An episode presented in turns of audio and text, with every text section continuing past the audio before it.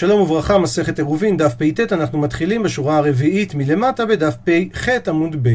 ציטוט מהמשנה, וכן שתי דיוטות זו כנגד זו, דהיינו באופן הבא, יש לנו דיוטה אחת שעשתה עוקה, יש לנו את החצר המשותף בפחות מארבע אמות, ויש לנו את הדיוטה השנייה שאין לה עוקה, ואמרה המשנה שהדיוטה שיש לה עוקה יכולה להשתמש בה ולשפוך מים, ולעומת זה הדיוטה שלא עשתה עוקה לא יכולה להשתמש בעוקה של השניים, הם לא יכולים לשפוך מים.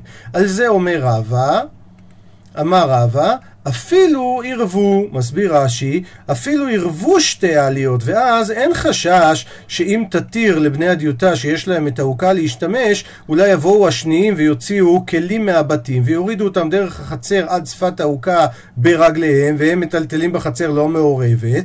אומר רבא, אפילו אם הם ערבו, אפילו הכי אסור. אמר אביי, מה איתמה? מה ההיגיון בדברי רבא? אילם, האם תאמר משום נפישא דמאיה, אם זה בגלל שיש כאן ארבע שאים לשני בתים, ולעומת זה רק עוקה אחת, ולכן אולי זה לא יכיל את זה, והתניא והרשנינו, אחת לי עוקה ואחת לי גיסטרה, בריכה וערבה, כל הדברים האלה זה כל מיני סוגי כלים, רש"י אומר גיסטרה זה כלי חרס שנסדק, ושמים אותו שם לקבל את המים, או בריכה זה חריץ רחב, כעין הביבר שעושים לדגים, ערבה זה אפילו ממש ספינה קטנה. או סוג של גיגית, אז כל הדברים האלה, אף על פי שהתמלאו מים מערב שבת, מותר ששופכים לתוכה מים בשבת והמים יוצאים הלאה לרשות הרבים. אז ודאי שהטעם זה לא בגלל שנפיש שמאיה, בגלל שיש הרבה מים, אלא, לכן בהכרח דברי רבא כנראה לא נאמרו נכון, אלא אי איתמר הכי איתמר. ככה צריך לומר את דברי רבא, אמר רבא, הפכנו דף, לא שנו אלא שלא ערבו, אבל ערבו מותרין. כי כשהם לא ערבו, אז באמת יש את החשש שאלה שלא ערבו יורידו את זה בלי עירוב ויבואו לשפוך, אבל אם הם ערבו הם יהיו מותרים. וכך אומרת הגמרא, וכי לא ירבו מה איתה מה לא, למה אסור להם? אמר רב אשי, גזרה דילמאתי לאפוקי מאני, יש גזרה שאולי הם יבואו להוציא את הכלים משלהם, מהבתים להתם לחצר, ובלי עירוב זה יהיה אסור. בשעה טובה סיימנו פרק שמיני, ומיד מתחילים פרק תשיעי. אומרת המשנה, כל גגות העיר רשות אחת, ובלבד שלא יהא גג גבוה י' או נמוך י'. עד פה דברי רבי מאיר. לפי רבי מאיר, כל הגגות מהווים רשות אחת, כל זמן שבין גג לגג המחיצות הן נמוכות מעשר אמות, מעשרה טפחים, סליחה. וחכמים אומרים, כל אחד ואחד רשות בפני עצמו. מסביר רש"י, וחכמים אומרים כל אחד ואחד רשות לעצמו, ולכן אם לא ירבו הדיורים שלמטה, אסור לטלטל מזה לזה, מגג לגג. דהיינו, לפי חכמים, אפילו אם בין גג לגג זה פחות מעשרה טפחים, יהיה אסור להעביר בדיוק כמו שאסור להעביר בבתים שנמצאים למטה. רבי שמעון אומר, אחד גגות ואחד חצרות ואחד כרפפות, רשות אחת הם לכלים ששבתו לתוכן, אבל הם לא רשות אחת לא לכלים ששבתו בתוך הבית. אומר רש"י שרבי שמעון מקל מכולם ואמר שחצרות וגגות וכרפפות שאינם יותר מבית צעתיים, הואיל וכולם אין תשמישה מיוחד ותדיר, לכן רשות אחת הם, ומטלטלים מזה לזה, דהיינו אפילו מחצר של רבים לחצר רבים בלא עירוב, ורבי שמעון אין לו את מה שאמרנו שעירובי חצרות, אלא משום היתר כלי הבית. דהיינו, עירובי חצרות עושים אך ורק כדי להוציא מהבית לחצר. ולכן כלים ששבתו באחד מהרשויות האלה, מותר להוציא אותו מרשות לרשות. אבל לא לכלים ששבתו בתוך הבית והביאו אותם לחצר על ידי העירוב של בני החצר, כלים כאלה אסור להוציאם מחצרו לחצר אחרת, אם לא עירבו שתי החצרות יחד. דהיינו לפי רבי שמעון, לא משנה מה גובה המחיצות בין הגגות, בין הגג לבין החצר עצמה, מותר להעביר כל הדברים האלה, הם נחשבים רשות אחת, ויהיה מותר גם לכרפף, גם לחצר, גם בין הגגות עצמם, להעביר כלים. כמובן, לא מדובר על כלים שהוצאת מתוך הבית לחצר, כמו שראינו ברש"י. אומרת הגמרא, ייטיב אביי ברבין ורבי חנינא ברבין, הם יושבים, וייטיב אביי גבאיו, ויושב שם אביי, ויתווה וכאמרי, יושבים ואומרים, בישלמה רבנן, אני מבין את שיטת חכמים, כי הם סברי, הם אומרים, כשם שדיורים חלוקים למטה, כך דיורים חלוקים למעלה. וכמו שלמטה אסור בלי עירוב, גם למעלה אסור על הגג. אלא רבי מאיר, מהי סבר? מה הסברה של רבי מאיר? הרי איכא סבר, אם הוא אומר כשם שדיורים חלוקים למטה, כך דיורים חלוקים למעלה, אז עמאי, הרי רשות אחת הם.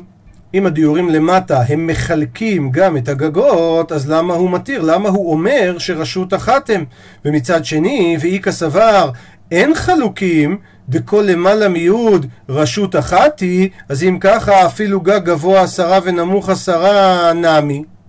כל מקום שאתה מוצא שתי רשויות שעומדת כל אחת לבדה והם רשות אחת, זאת אומרת הסוג שלהם, שם אחת להם, לדוגמה שתיהם רשות היחיד, למשל כגון עמוד שהוא גבוה עשרה בחצר, אז החצר רשות היחיד והעמוד הוא רשות היחיד, אבל בכל זאת אסור לקטף עליו מהחצר, למה? אף על פי שרשות חצר עולה עד לרקיע והיית אומר שזה בעצם אותו דבר, כי יש גזרה משום תל שהוא גבוה עשרה טפחים ברשות הרבים והוא עצמו ודאי רשות היחיד, אז שאנשים לא יבואו להתבלבל ולא ליטי, שלא יבואו לכיתופי עלי ברשות הרבים. אז אם ככה, גם ההבחנה שרבי מאיר עושה בגגות, החנמי גם היא גזרה משום תל ברשות הרבים. אומרת הגברה, סבור מינה, דהיינו חשבו אביי ברבין ורבי חנינא ברבין, שאפילו במכתשת ואפילו גיגית שהם כמו עמוד, שהם גבוה עשר ורחב ארבע, אבל הם דברים שמיטלטלים, שגם על זה יש גזרה. אמר לה אביי, אביי מתקן אותם, הכי אמר מר, ככה הוא אמר, לא אמר רבי מאיר, אלא עמוד ואמת הרחיים. למה דווקא אלה? הואיל ואדם קובע להם מקום. והואיל ואדם קובע להם מקום, אומר רש"י, הם דומים לתל, ובזה שייכת הגזרה. לגבי אמת הריחיים, רש"י אומר שזה כל בניין העמדת הריחיים, מקום מושבן, קרעי לאמת הריחיים. יש מחקר שאומר שהאמות שהן היו משתמשות, זה, האמות הריחיים היו מה שנקרא ריחיים פומפאיות, אז הנה צילום פה מפומפיי, זה אמת הריחיים, וזה מקום המושב שלהם. כן? ועל זה יושבת העריכיים עצמה, והיו דרך החורים האלה מסובבים את זה על ידי חמור, למעלה שמים את הגרעינים, ואז למטה הם היו נשפכים אחרי שהם היו נקטשים. אז זה נקרא העמוד של אמת עריכיים. שואלת הגמרא, והרי כותל שבין שתי חצרות, שהוא ודאי דבר קבוע, ובכל זאת, ואמר רב יהודה, כשתמצא לומר לדברי רבי מאיר, שגגים רשות לעצמם, חצרות רשות לעצמם, כרפפות רשות לעצמם, ככה אמר רב יהודה.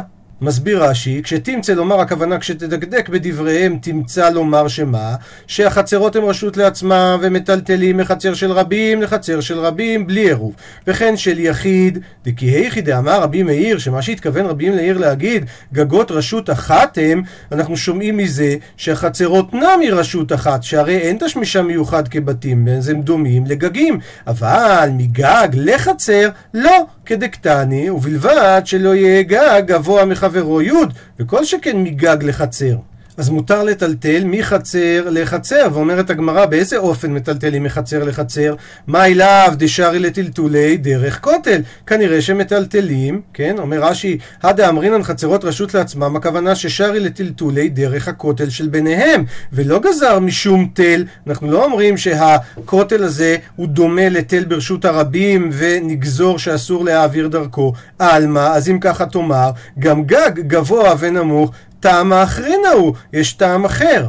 ולא כמו שאביי רצה לומר, שגם בגגות זה גזרה משום תל ברשות הרבים. עונה הגמרא, אמר רב הונא בר יהודה, אמר רב ששת, לא, להכניס ולהוציא דרך פתחים. דהיינו, מה שאמר פה רב יהודה, את ה... דיוק בדברי רבי מאיר, הוא התכוון שמעבירים מחצר לחצר דרך פתחים ולא דרך כותל, כי באמת דרך כותל שייך לגזור, כמו שהסביר אביי, בדיוק את אותה גזרה ששייכת בין גגות בגבהים שונים.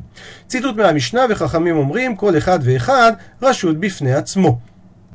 איתמר, פתיחה למחלוקת המוראים. רב אמר, אין מטלטלים בו אלא בדלת אמות, דהיינו בכל גג מותר רק דלת אמות. לעומת זאת, שמואל אמר, מותר לטלטל בכולו.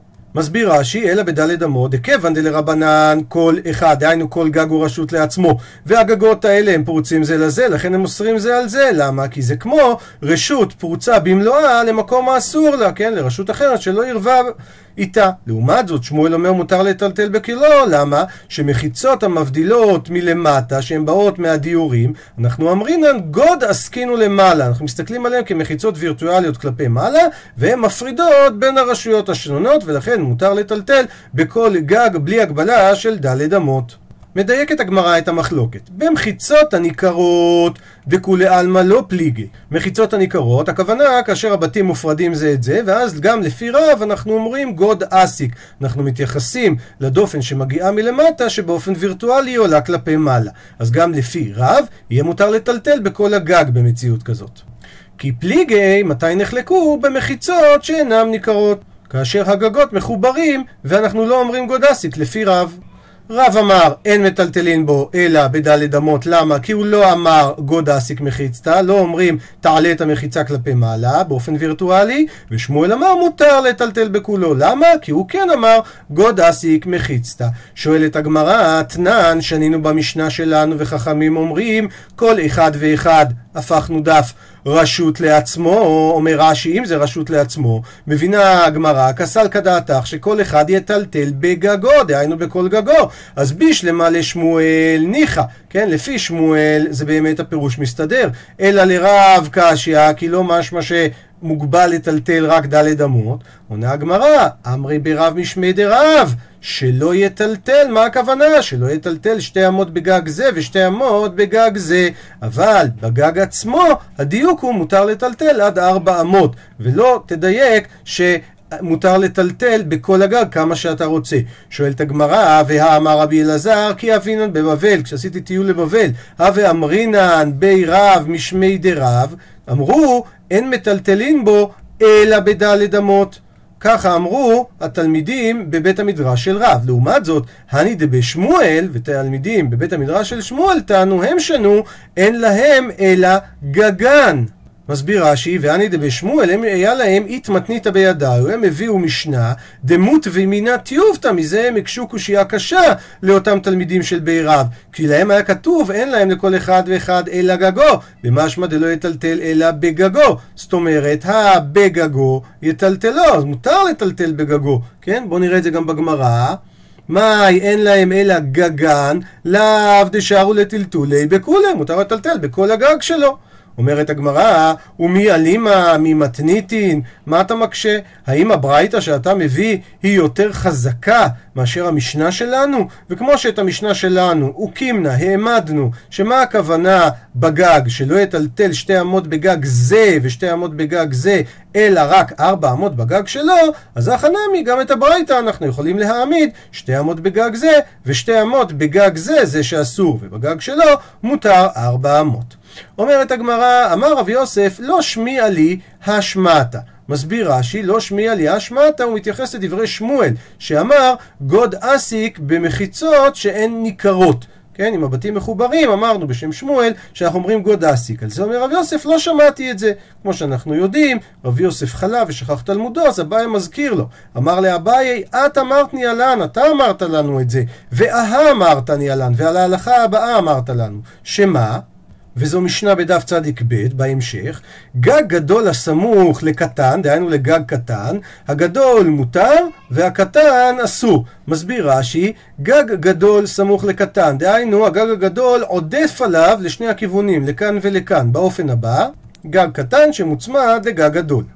מסביר רש"י, הגדול מותר לטלטל בו, דהיינו הדיורים שבו, ואפילו לרב זה יהיה מותר. למה? כי המחיצות של הקטן שישנם בעודפו לכאן ולכאן, הן נחשבות מחיצות הנקירות הם, ולכן גוד עסקינו ואיתלאו גפופי, אם נסתכל במבט מלמעלה, אנחנו נראה שאיפה שהמחיצות עודפות, אנחנו בעצם מסתכלים שכאילו לחצר הגדולה יש בעצם חצר עם פתח לכיוון הגג הקטן. לעומת זה, הגג הקטן פתוח במלואו לגג הגדול, ולכן אין לו בעצם בכלל מחיצה פה. אז הך פרצה שכנגד הקטן היא פתח לגדול, והקטן לא אוסר עליו, כי זה כמו שתי חצרות שיש פתח ביניהם, אבל הקטן שלגביו הווה מילואו, כן, כל הכותל במלואו פרוץ, אז זה לא פתח, ולכן אסרה עליו בני הגדול. ואומר אביי, ואמרת לנו, אתה רב יוסף אמרת לנו, על זה אמר רב יהודה אמר שמואל, שלא שנו אלא כשיש דיורים על זה ודיורים על זה. דהויא ליה הדקתד מחיצה נדרסת. מסביר רש"י, כשיש דיורים על זה ועל זה, ואז אנשים עוברים כל שעה מזה, מהגג הגדול לגג הקטן והפוך, אז במצב כזה, ליכא למימר גוד אסיק במחיצה התחתונה שביניהם, מפני שנדרסת. אם אנשים כל הזמן הולכים פה, אנחנו לא יכולים להגיד שהקו המקווקו הזה, שהוא נקודת החיבור בין הגג הקטן לגג הגדול, אני לא יכול להגיד עליו גוד אסיק מחיצתא, כי בזה שאנשים הולכים, הם בעצם אומרים, אין פה שום מחיצה. אז במקרה כזה, באמת, הגג הקטן אין לו מחיצה, ולכן יהיה אסור לו לטלטל, ולעומת זה לגג הגדול זה כמו פתח, וכן יהיה מותר. אבל... אין דיורים על זה ועל זה, אז שניהם מותרים. למה? כי במצב שאין דיורים, אמרינן בגוד אסיק, ומותר אף הקטן. אז מה המסקנה לענייננו? עלמא תאמר, אף במחיצה שאינה ניכרת, איתלה לשמואל גוד אסיק. כי אי לאו דמחוברים מהם, אין דריסה מזה לזה. בהכרח, אומר רש"י, מדובר במחיצה שאינה ניכרת כי אנחנו אומרים שיש מעבר מפה לפה ואנחנו אומרים שכשאין בפועל מעבר אנחנו אומרים שיש פה מחיצה אז אם ככה גם במצב של בתים צמודים דהיינו מחיצה שלא ניכרת אנחנו כן אומרים גוד אסיק מחיצתא לשיטת שמואל עד לפה מה שאביי אומר לרב יוסף שהוא הסביר להם. אמר לו, אומר לו רב יוסף, אנא, הכי אמרי לכו. כן, רב יוסף כנראה נזכר, והוא אומר, לא, אני אמרתי לכם משהו אחר. לא שנה, אלא שיש מחיצה על זה ומחיצה על זה. שאז הגדול משתרי בגיפופי, והקטן לעומת זה נפרץ במלואו. אבל אם אין מחיצה לא על זה ולא על זה, מה פתאום? שניהם אסורים.